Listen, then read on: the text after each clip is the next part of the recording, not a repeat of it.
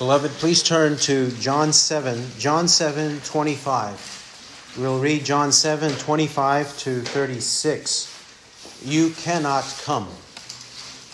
John 7, 25. Therefore, some of the people of Jerusalem were saying, Is this not the man whom they are seeking to kill? And look, he is speaking publicly, and they are saying nothing to him.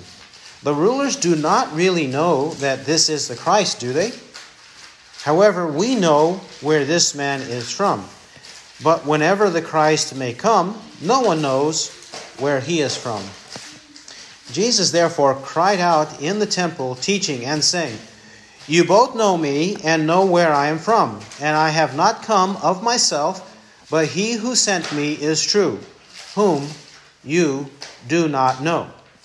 I know him because I am from him, and he sent me.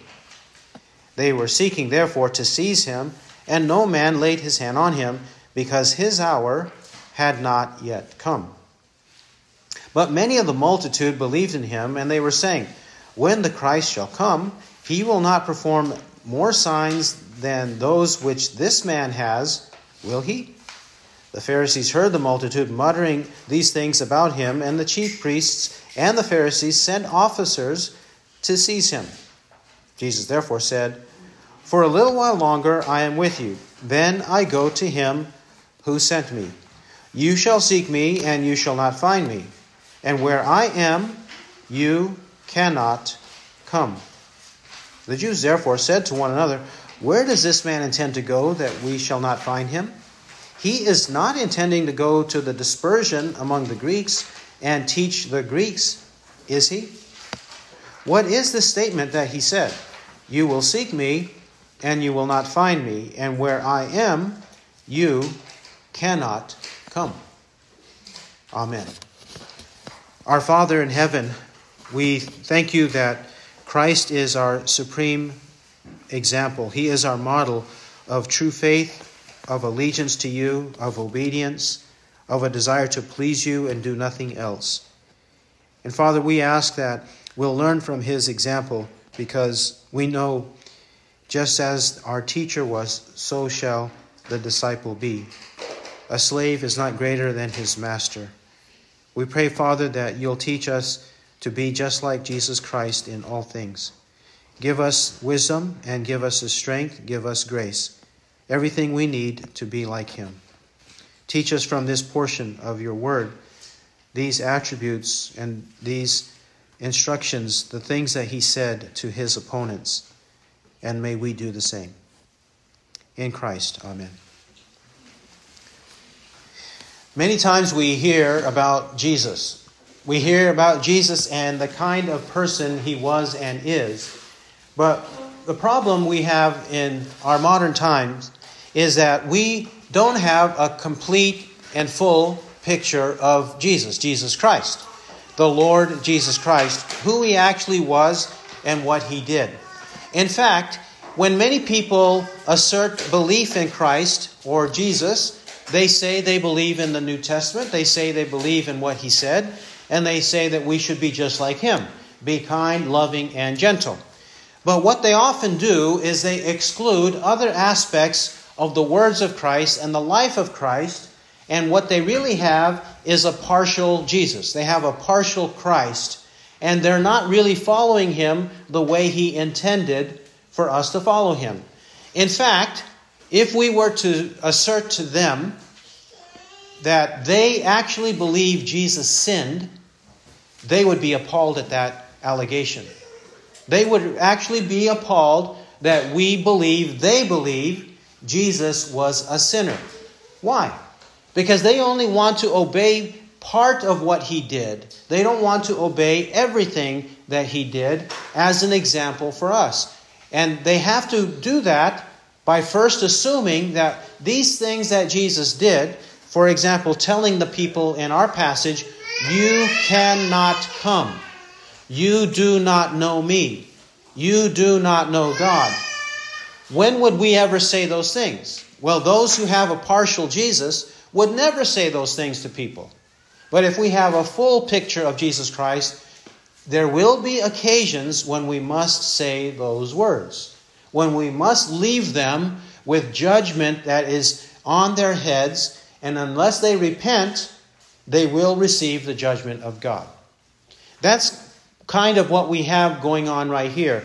Jesus is being persecuted, but he does not let up. He tells his persecutors, his antagonists, his skeptics, exactly what they need to hear, even if it means he will be further persecuted.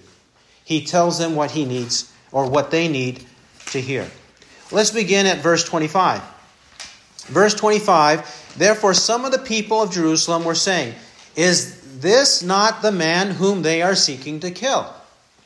Jesus is at the Feast of Booths in this chapter, chapter 7, verse 2. Now, the feast of the Jews, the Feast of Booths, was at hand. That means he's in Jerusalem, where the temple is, and he is there where the crowds are. Many, many people, hundreds of thousands, if not millions of people, there in the city, there to celebrate the Feast of Booths.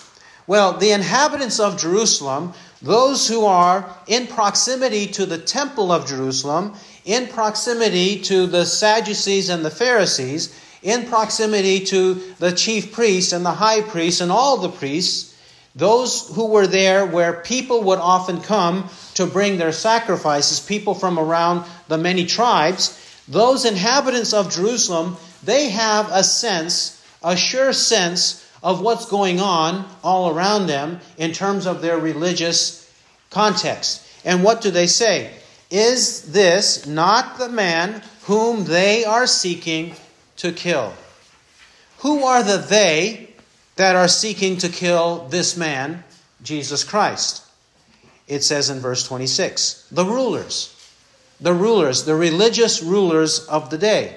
They are the ones seeking to kill Christ. The irony of this, remember, look at verse 19. Jesus accused the people of seeking to kill him. In verse 19, 719, why do you seek to kill me? The multitude answered, You have a demon. Who seeks to kill you? They said, Nobody's trying to kill you. And in fact, because you say that, you must be demon possessed. You're so crazy. A demon is controlling you. But in 725, the inhabitants of Jerusalem, they know that the rulers want to kill him. This has happened already since chapter 5, verses 17 and 18. Because Jesus healed a man on the Sabbath day, they were seeking to kill him. So they wanted to arrest him in order to kill him. But they were looking for an opportune time. Verse 30, 730. They were seeking, therefore, to seize him it says also in 744 some of them wanted to seize him, but no one laid hands on him. They were wanting to kill Christ. Why? For healing a man on the Sabbath day. There will be more reasons why they want to kill him, such as in chapter 8 when he claims deity for himself. They want to kill him at the end of chapter 8. But at this point, for healing a man, a lame man who had been in, in his illness for 38 years. They wanted to kill him for that. Well, the people know. Enough people know. A lot of people know that they want to do so. Instead of repenting of sin and rejoicing in that which is good, a man healed by Christ, they want to kill him. Verse 26 And look, he is speaking publicly, and they are saying nothing to him.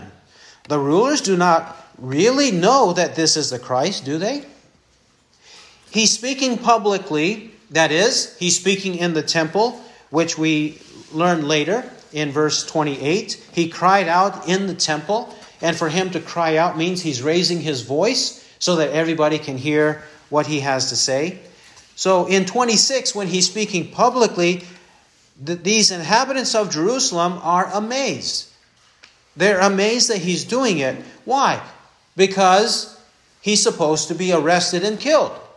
How is it that he has the courage? How is it that Jesus has the courage or the boldness to speak loudly, to be public, and to preach whatever he wanted to preach when the rulers want to arrest and kill him. They are amazed at that. In verse 26, they entertain a thought. The rulers do not really know that this is the Christ, do they? They entertain the thought what would prevent the rulers who have the authority to send officers, which they do later, what is it that they have believed or thought in their heads that prevents them from arresting him? The people of Jerusalem wonder do the rulers are they actually moving in the direction of Christ? Are they actually contemplating faith in Christ? They don't really believe he is the Christ, do they? The inhabitants of Jerusalem don't believe that, but they're wondering do the rulers believe that? Is that what is preventing them from arresting him?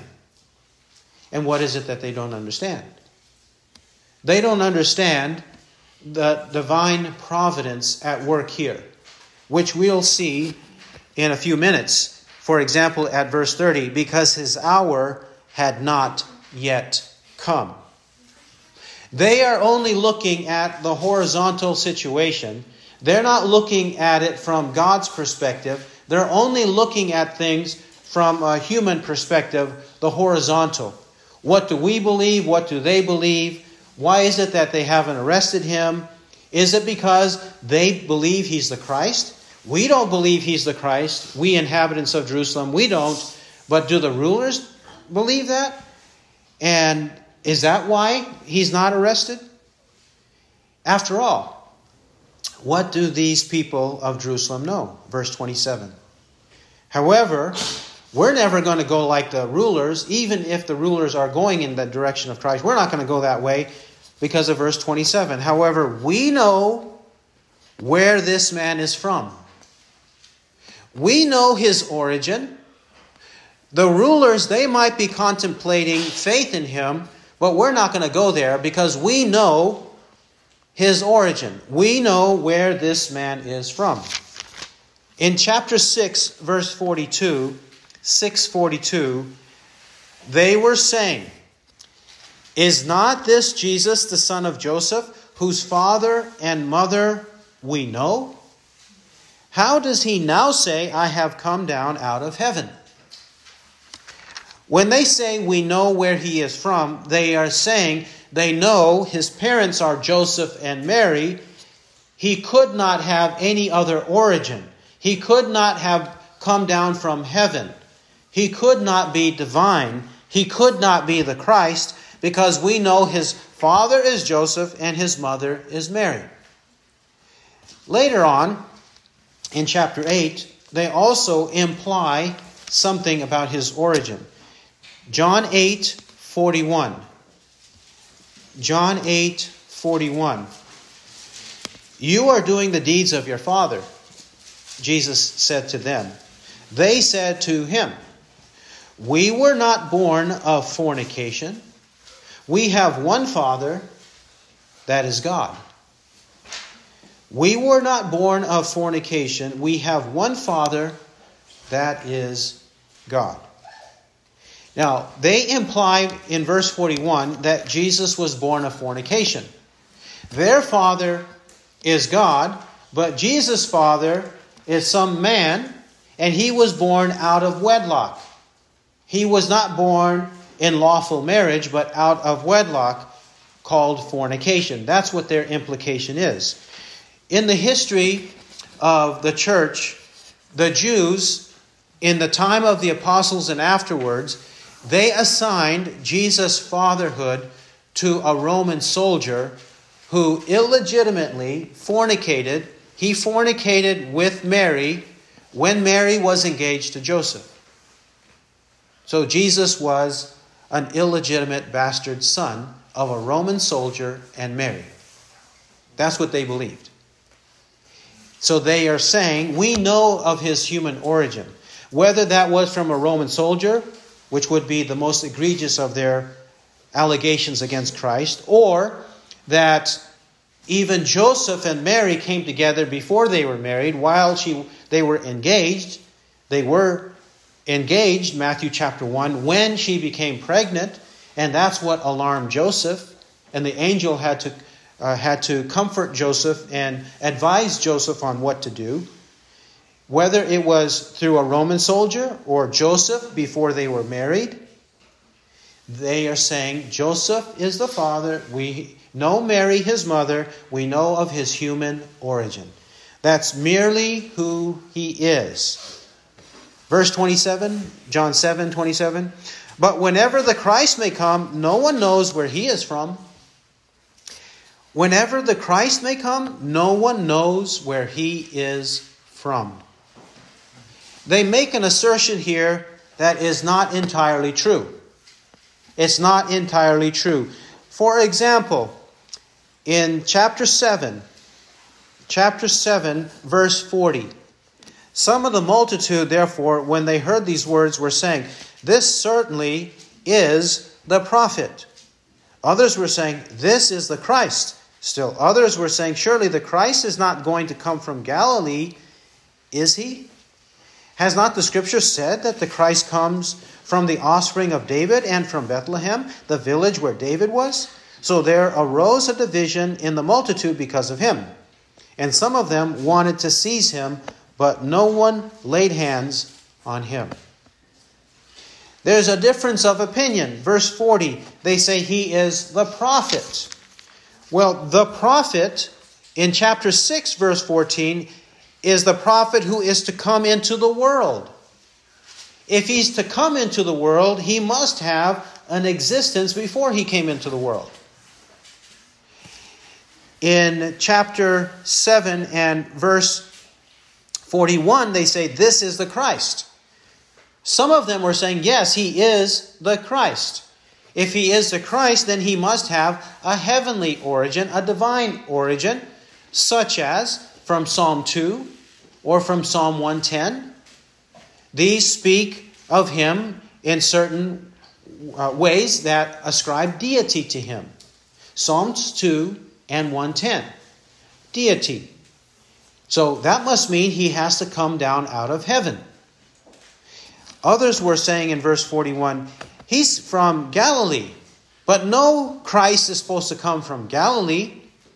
Well, that means that they're mistaken. If they had read Isaiah 9, 1 to 7, Isaiah 9, 1 to 7, in the first part of Isaiah 9, it says he is supposed to come from Galilee, Galilee of the Gentiles.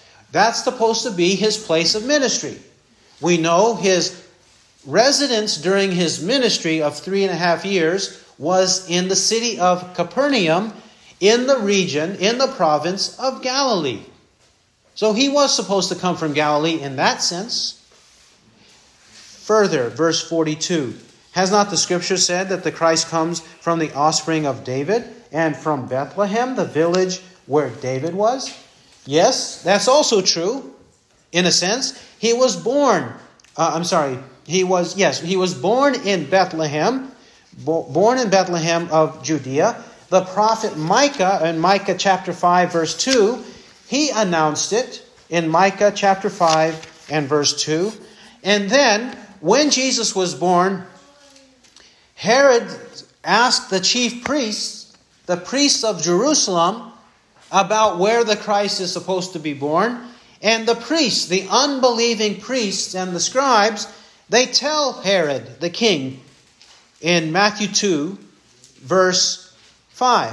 Matthew 2, 5 and 6. And they said to him, In Bethlehem of Judea, for so it has been written by the prophet. And you, Bethlehem, land of Judah, are by no means least among the leaders of Judah, for out of you shall come forth a ruler who will shepherd my people Israel. In Micah, Micah is cited here. When they cite Micah, Micah teaches that Christ is to be born in Bethlehem. So is he supposed to be from Bethlehem? Yes, in the sense that that's his native place, Bethlehem. And Micah the prophet predicted it hundreds of years in advance. He not only predicted that he would, he would be born in Bethlehem, but that his Days are from the days of eternity, the way Micah says it in Micah chapter 5, verse 2. Born in Bethlehem but his origin is not Bethlehem in terms of his divine nature, but he existed from all eternity past. His days are from the days of eternity, which is also what Isaiah said.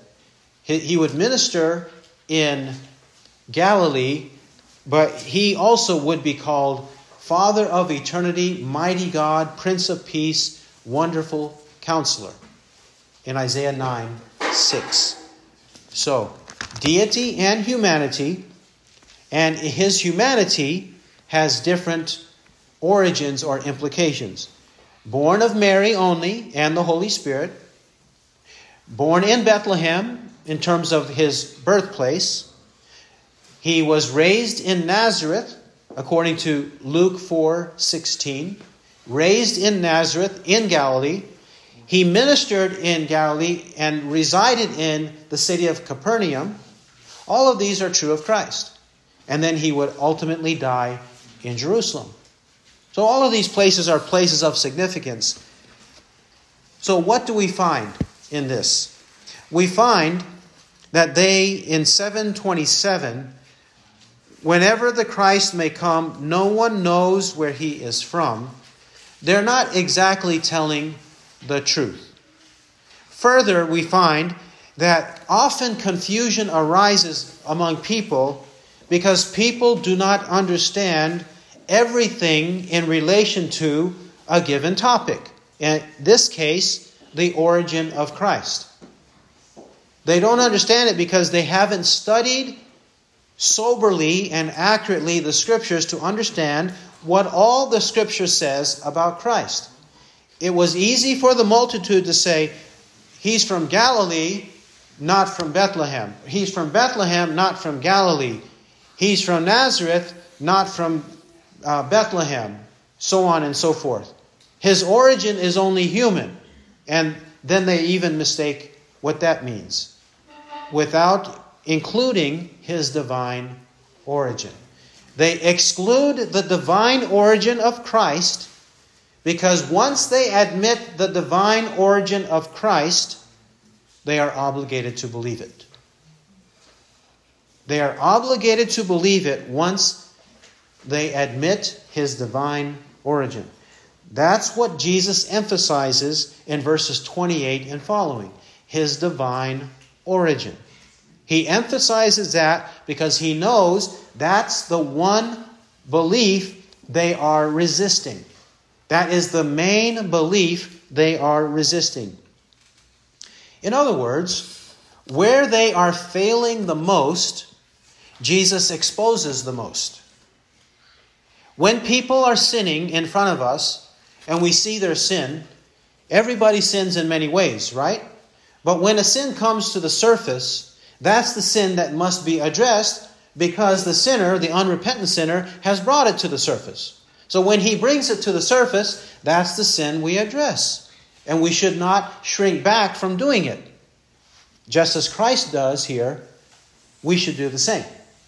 If they bring up some sin that they're practicing, then address the sin that they bring up, that they are practicing. To deal with it like that. Don't say, I'm going to wait for another time. Deal with it then and there just as Jesus does. Verse 28. Chapter 7 and verse 28. Jesus therefore cried out in the temple, teaching and saying, You both know me and know where I am from, and I have not come of myself, but he who sent me is true, whom you do not know. I know him because I am from him, and he sent me. Jesus Christ, he speaks loudly, he cries out because there's crowds of people there, lots of people, and he wants all of them to hear. Because they are muttering and murmuring among themselves, such as verse 32, the Pharisees heard the multitude muttering. So they're having conversations under their breath, talking to each other, perhaps whispering to each other, in order to protect themselves from the Pharisees and the Sadducees from the priests in order to protect themselves from those who might believe and those who don't believe, and make sure that no one mistakes who they are. Jesus handles all of this by avoiding any private conversations and then just says it aloud, loudly, by crying out in the temple. Now, if he does it in the temple, what is Jesus now doing? He is not only clearly telling everybody what's on his mind, but he is making himself vulnerable to arrest. He's making himself uh, vulnerable to people rising up, even the multitudes rising up against him because they hate what he has to say.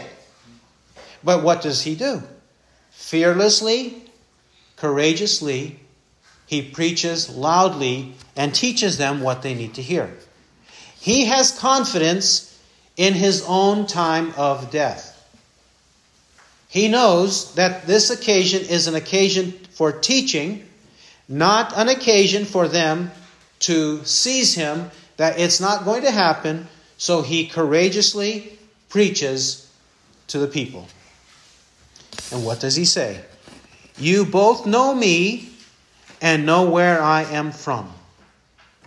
You both know me and know where I am from. He tells them that they know him. They know indeed who he is, and they know indeed where he came from. They cannot claim ignorance of his person, and they cannot claim ignorance of his origin from heaven. They can't claim any of those. Why would he say that? Because in their own words, they're saying they don't know. Why would he say that? Why would he say they do know who he is? John chapter 2. John chapter 2. John 2, 23. 223. Now, when he was in Jerusalem at the Passover during the feast, many believed in his name, beholding his signs which he was doing.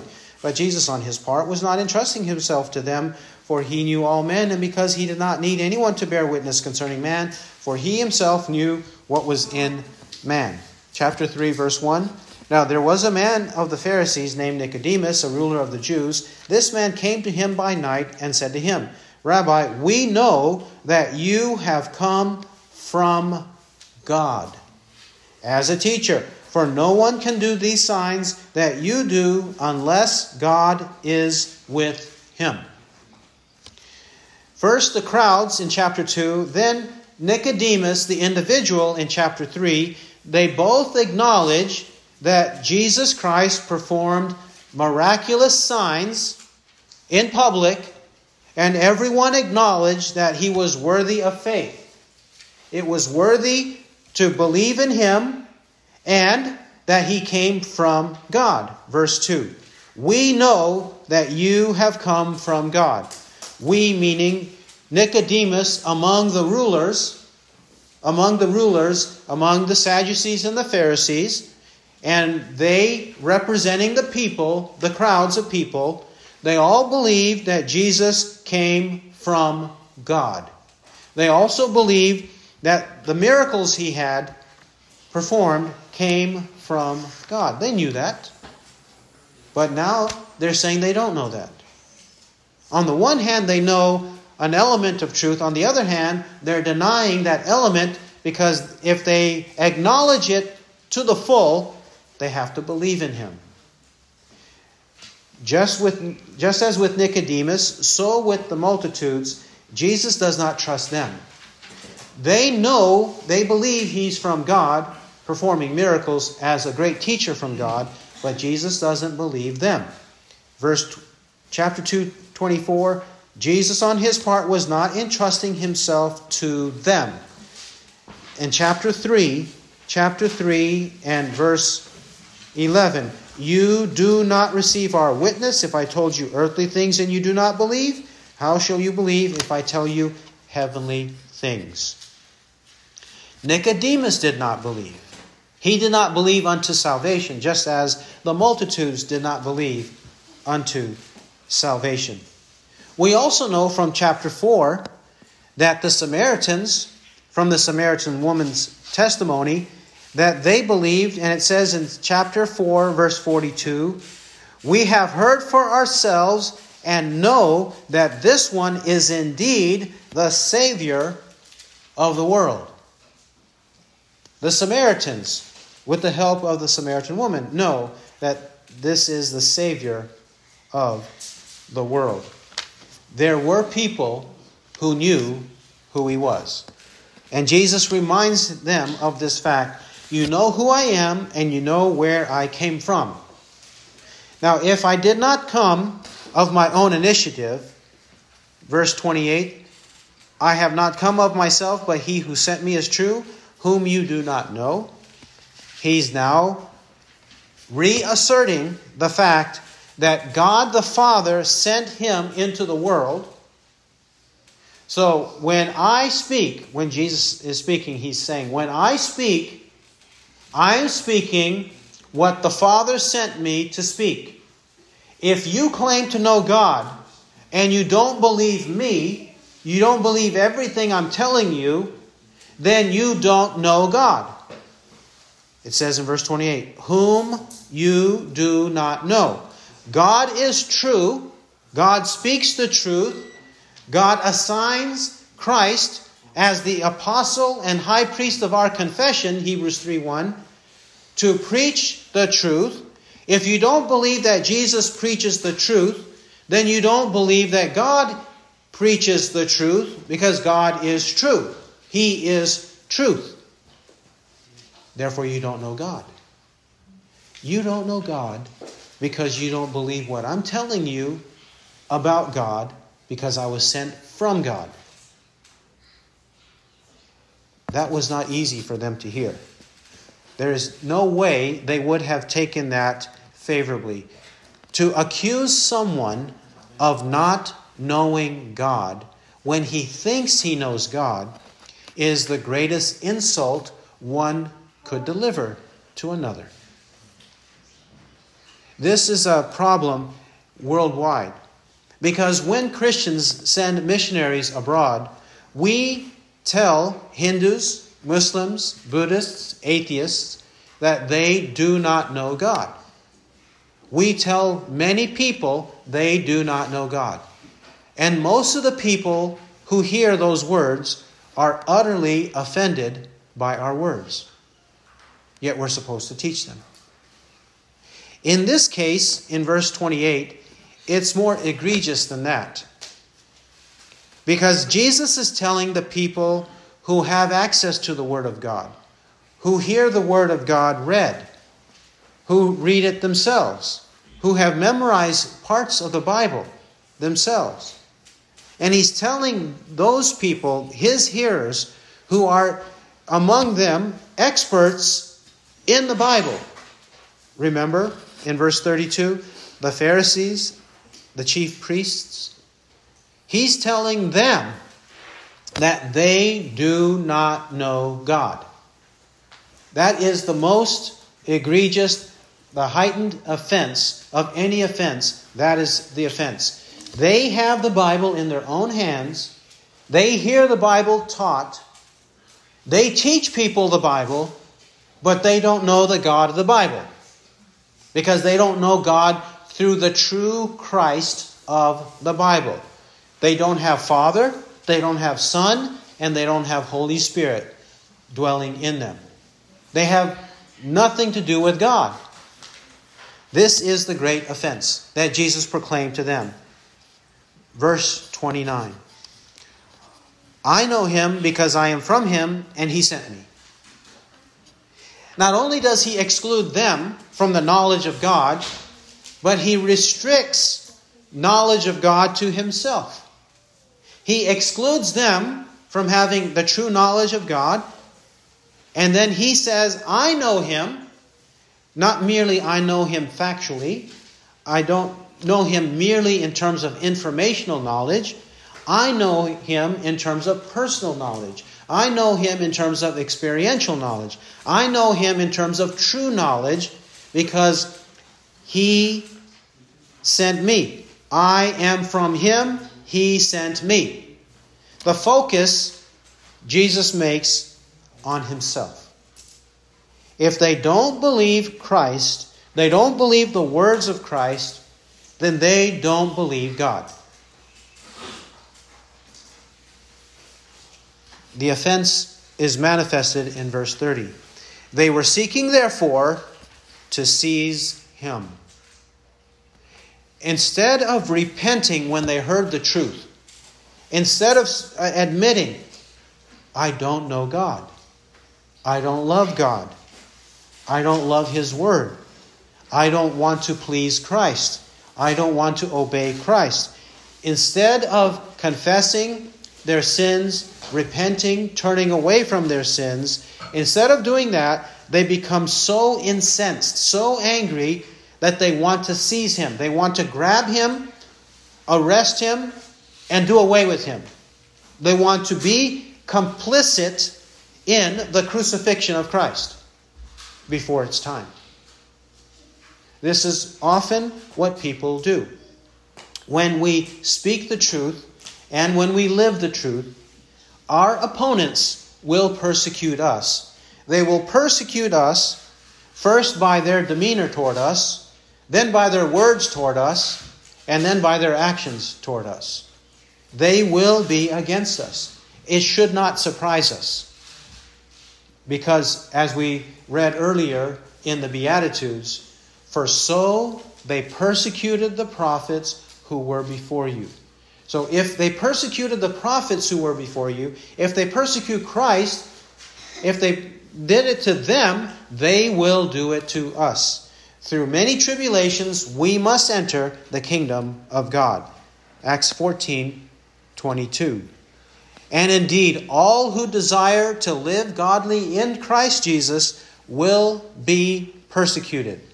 2 Timothy 3 12. As it happened to them, it will also happen to us if we preach the truth and live the truth. But we have an assurance also in verse 30. And no man laid his hand on him because his hour had not yet come. They wanted to do it, but by the providence of God, the control of God, they were prevented from doing it. The apostle doesn't explain how that exactly happened, but they were prevented from doing it. They wanted to do it, but the circumstances prevented them from doing so. Perhaps it was because they were afraid of the multitudes and were afraid that since the multitudes understood that he was a prophet, they didn't want to arrest him when the multitudes were on the side of Christ. This is likely the reason why. Though he doesn't tell us here, at other places he does tell us that that was the reason. This is why, ultimately, when he is arrested, he's arrested by a mob in the dark in the Garden of Gethsemane when the crowds would not witness it, would not see it. But God here prevented that from happening. This assures us that Jesus' death was not an accidental death. Jesus' death was not a political death. It was not because he was on the wrong side of politics, the wrong side of politics in his day. Jesus' death was appointed, it was ordained by God to happen at the right time. This is the refrain John the Apostle uses throughout this book of John. He says, Because his hour had not yet come. This is why he wasn't arrested. The fact that Jesus will die in due time is asserted, for example, in John 10, John 10, 17, and 18. John 10, 17, and 18. He says, Christ speaks, For this reason the Father loves me, because I lay down my life that I may take it again. No one has taken it away from me, but I lay it down on my own initiative. I have authority to lay it down, and I have authority to take it up again. This commandment I received from my Father. He says, No one takes his life away from him. It's not out of control. He lays it down on his own initiative, and he will even take it up on his own initiative, asserting his deity. He lays it down, and then he takes it up on his own initiative. Jesus is the one who is in fully is in full control of his own death and even of his own resurrection. He will die when it is time. The same will be the case with us. Ecclesiastes 3 2 says, There is a time to uh, live and a time to die. Ecclesiastes 3, verse 2. A time to live or a time to be born and a time to die. Psalm 139, Psalm 139, 16. Your eyes have seen my unformed substance, and in your book they were all written, the days that were ordained for me, when as yet there was not one of them. God ordains the days for us. How long we live, when we die, how we die. All of this is ordained by God. That means we shouldn't fear. If it's our time, it's our time. In the meantime, be faithful to God. Verse 31. We have another group. In verse 31, we'll have in 31 and 32 a few more groups of people mentioned. And let's notice their reaction. Verse 31 But many of the multitude believed in him, and they were saying, When the Christ shall come, he will not perform more signs than those which this man has, will he? This first group, many of the multitude, presumably not just the inhabitants of Jerusalem now, but because they come from the many tribes and even from a, around the world to come and celebrate the Feast of Booths, here they it says that they believed in him. Many believed in him because of his miracles. Because of his miracles, they say he has to be the Christ. But then the question comes up Did they believe merely that he was the Christ, but not that he was the Christ to die for their sins and rise from the dead? Did they believe merely that he was a miracle working Christ, a supernatural Christ, for the benefit of their physical needs, but not for their spiritual needs? Were they thinking of the Christ only in physical and material terms to benefit them with supernatural feats? Or were they looking at him for spiritual redemption?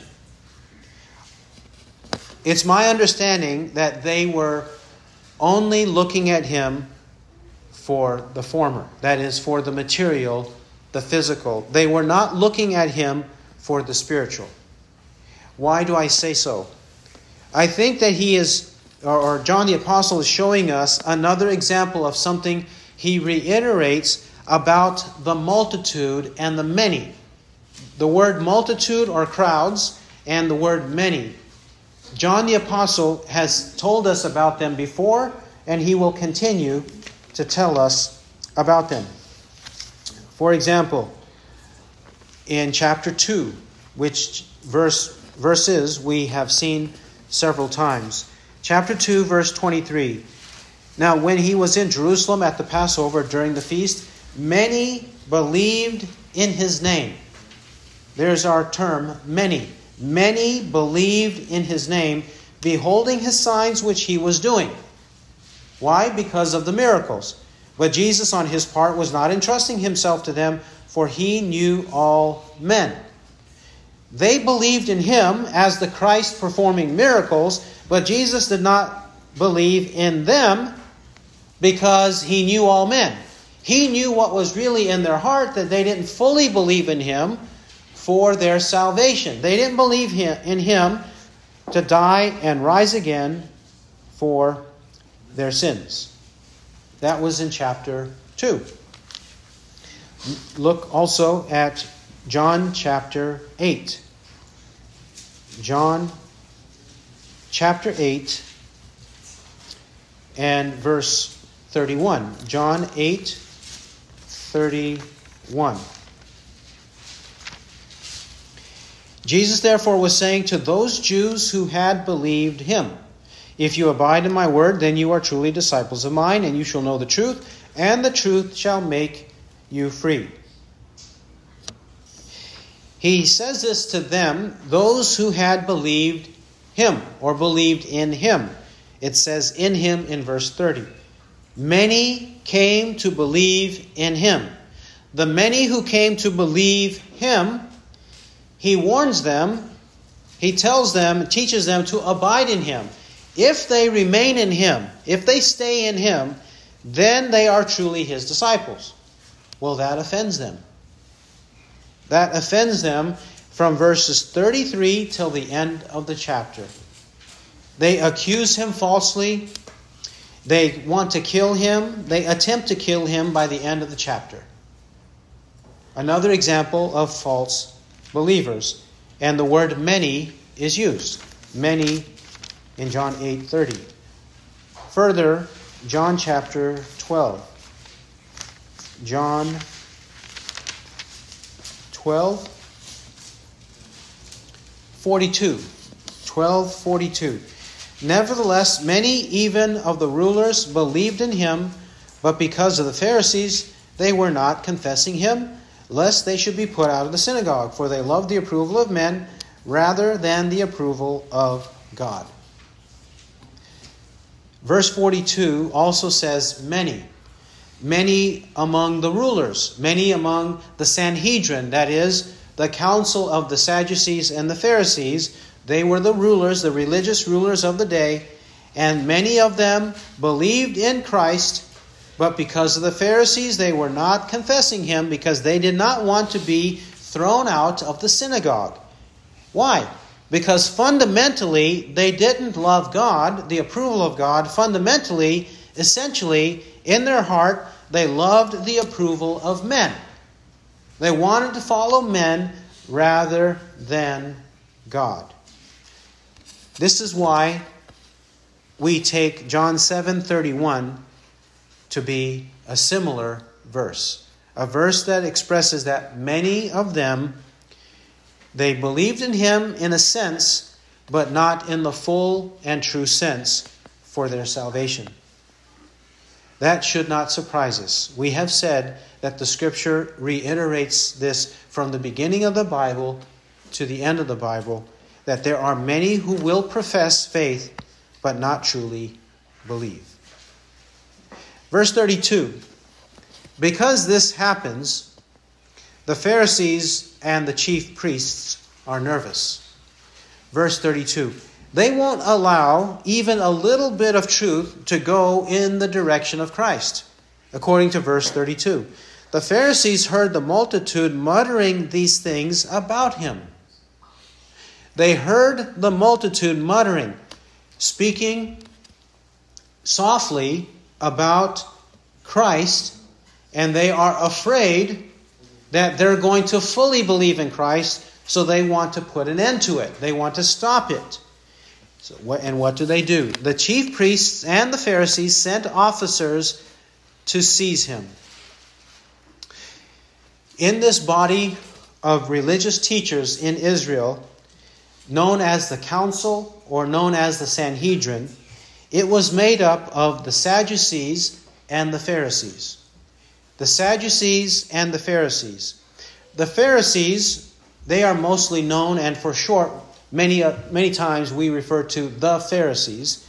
And that they were teachers of the scriptures to the people, and they were the ones who were in the synagogues scattered throughout the nation and they had access to the people day by day and week by week.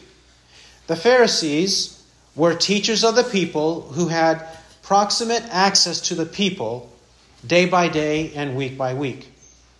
They would have a sense of what the people were saying in that way. The Pharisees, they would be akin to today's pastors. Pastors have access to the people like that. Then, the chief priests, the priesthood that resided not with the Pharisees, because the Pharisees were laymen, they were trained laymen. The chief priests, they were from the family of Aaron and from the tribe of Levi. The tribe of Levi, that was the tribe ordained by Moses to teach the people and to offer sacrifices in the temple. It was the tribe of Levi and the family of Aaron within the tribe of Levi. They were set aside to do so. In later times, they were known as the Sadducees. Known as the Sadducees because the name Sadducees actually has its origin most likely from the priest Zadok. Zadok, Z A D O K. Zadok, in the time of David and Solomon, that family among the descendants of Aaron that retained the priesthood. The priesthood, therefore, most of the time, those in Jerusalem especially, they would not have been so informed about what the common people knew and believed. They were more isolated from the common people. Now, when they lived in their towns, they had more access to the common people, but they had periods of time when they would be isolated from them, especially when they were in Jerusalem. When they were, they and the Pharisees, that is, the Sadducees and the Pharisees, they would be in their council teaching the people the doctrines that they should believe and the practices that they should practice. The Sadducees, or the priests, they would be akin to our modern professors, the Christian professors of our day. They are more isolated from the common people, and in some ways, they intentionally, deliberately keep themselves at distance from the common people. They don't like to mix and mingle and do a lot of the day to day work in the local church.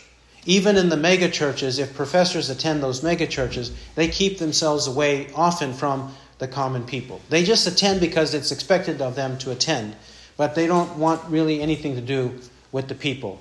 To know them, get to know them, to help them, and, and things like that. There's some exceptions to that, but generally that is what the situation is. They are isolated. It's also interesting that the Pharisees, they believed in the miraculous. The Sadducees often denied the miraculous, which is also what happens today. If you ask the average pastor, he's not going to forthrightly deny supernaturalism. But if you ask a professor, even a Christian professor teaching the Bible, if he believes in supernaturalism, if he feels comfortable telling you the truth, he'll tell you no, there, is no, there are no miracles. Even the miracles of the Bible were not true miracles. But, though the Sadducees and the Pharisees have their differences, they work together against a common enemy. They send officers among them, like a guard or a police force among them. They send officers to seize Christ, to arrest him because they want to get rid of him. Their differences they lay aside because they really, really hate Christ. So, what does Jesus do? 33. Jesus therefore said, For a little while longer I am with you, then I go to him who sent me. You shall seek me and shall not find me, and where I am, you cannot come.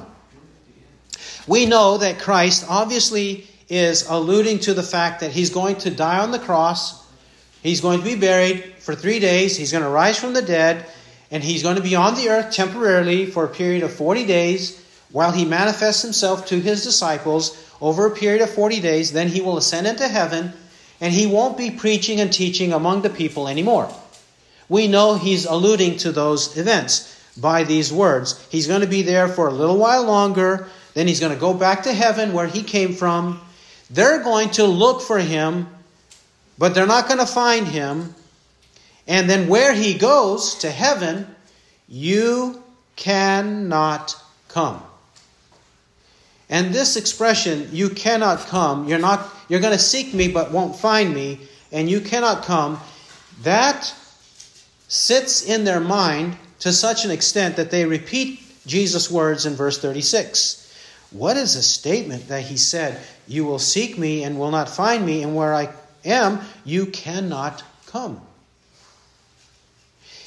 If he is a great teacher, a miraculous teacher, if he's going away, they, it makes them curious. Listen, your time is limited. If you don't repent now, then you can't come where I'm going. Where is he going? John 14. John 14, he has told them, of course, where he is going.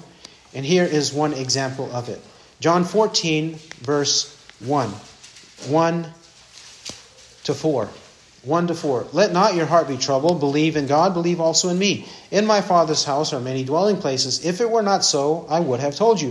For I go to prepare a place for you.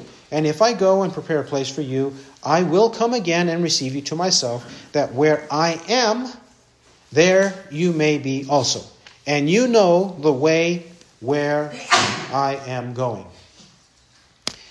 He's taught them, and he's taught elsewhere too, even publicly, that he is going back to the Father. And if you want to be with me, with the Father, you must believe in me now.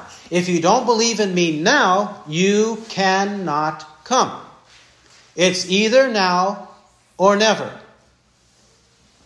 Inasmuch as it is appointed for men to die once, and after this comes the judgment. Hebrews 9 27. We die once, and then there is judgment. If we die once, we must believe now before we die and before we face the judgment of God.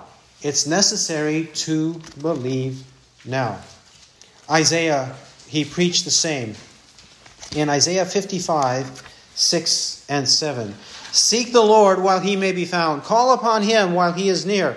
Let the wicked forsake his way and the unrighteous man his thoughts, and let him return to the Lord, and he will have compassion on him and to our God, for he will abundantly pardon. Isaiah preaches Seek the Lord while he may be found, call upon him while he is near. Even John and Jesus preached something similar when they said, Repent, for the kingdom of heaven is at hand. The kingdom of heaven is near, so repent. Which didn't mean whenever you feel like it, but repent now. While it's near you, while it's at hand, repent now. John said that in Matthew 3 2. And Jesus, our Lord, said it in Matthew 4 17. Those words were their first public words, according to Matthew's um, narrative in Matthew 3 and 4. Their first public words. Christ also says something ominous to them. You will seek me and will not find me. And where I am, you cannot come. Proverbs chapter 1. Proverbs chapter 1.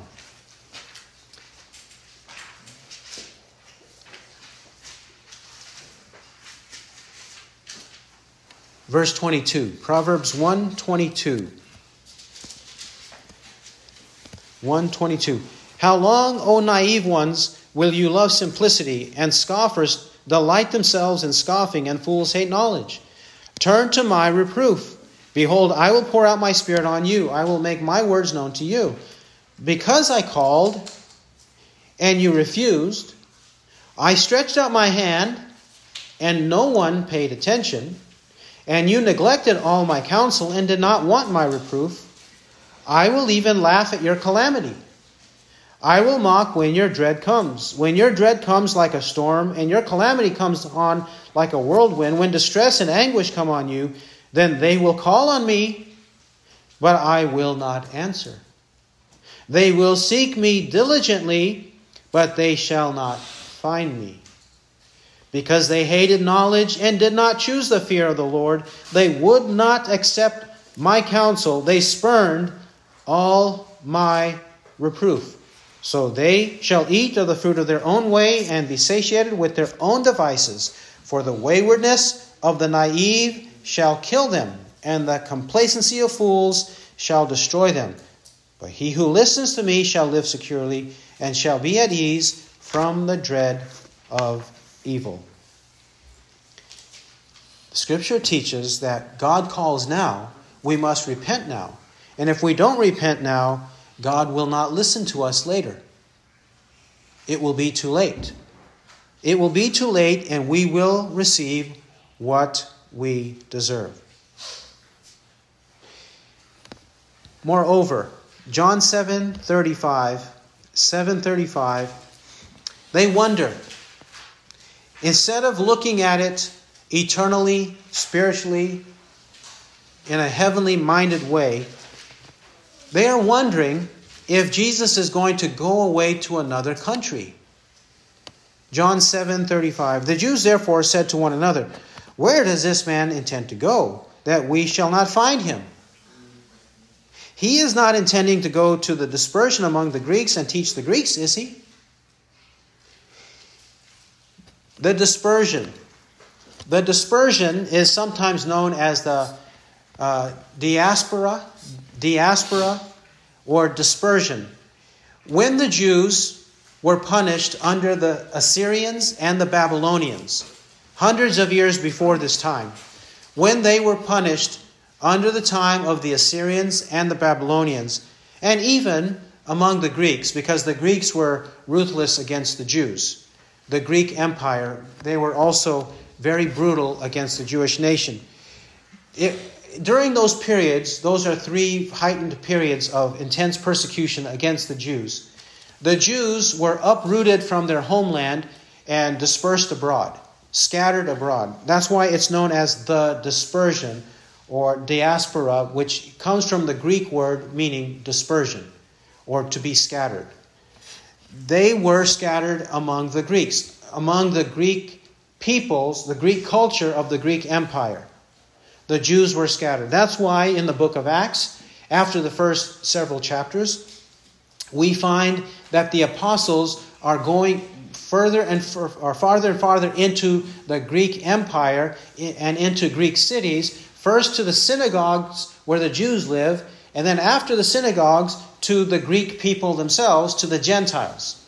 They go to the Jews who live abroad, and then they go to the Gentiles or the Greeks in the Bible, the word Greek often means Gentile, especially in the New Testament. It means that because it was the Greek Empire that ruled the world in that day. And the Greek language and the Greek culture dominated many parts of the Greek Empire. They're concerned about that. They don't want to repent themselves, but they think Jesus is merely going to go abroad and teach those abroad. They especially do not like the fact that he's going to teach the Greeks. How could a Hebrew or Jewish Messiah, a Jewish Christ, go and teach the Greeks? This, in a sense, is offending them. It will offend them elsewhere later on in Scripture that Jesus would commend or uh, deign to go to Greek people, Greek speaking people, even Gentiles, and speak to them? Why doesn't he stay here among us, among the pure? Especially those inhabitants of Jerusalem who know the most and have proximity to the temple and all of the rituals and the teaching that's found in the temple. Why would he go so far away? So, in a sense, they are offended, not understanding what he's saying, because he's really talking about going to heaven. Yes, his gospel is for the Gentiles and the Jews, and the Jews not only abroad, but in Jerusalem, but they in Jerusalem don't want to believe it. You will seek me and will not find me, and where I am, you cannot come. Shall we preach the Christ who said these words? Let's not ignore these kinds of words when Jesus preaches like this. Shall we preach the other side of Christ? The holiness, the righteousness, the wrath of the Lamb. Shall we preach that also? And behave that way. He who has ears to hear, let him hear what the Spirit says. Amen.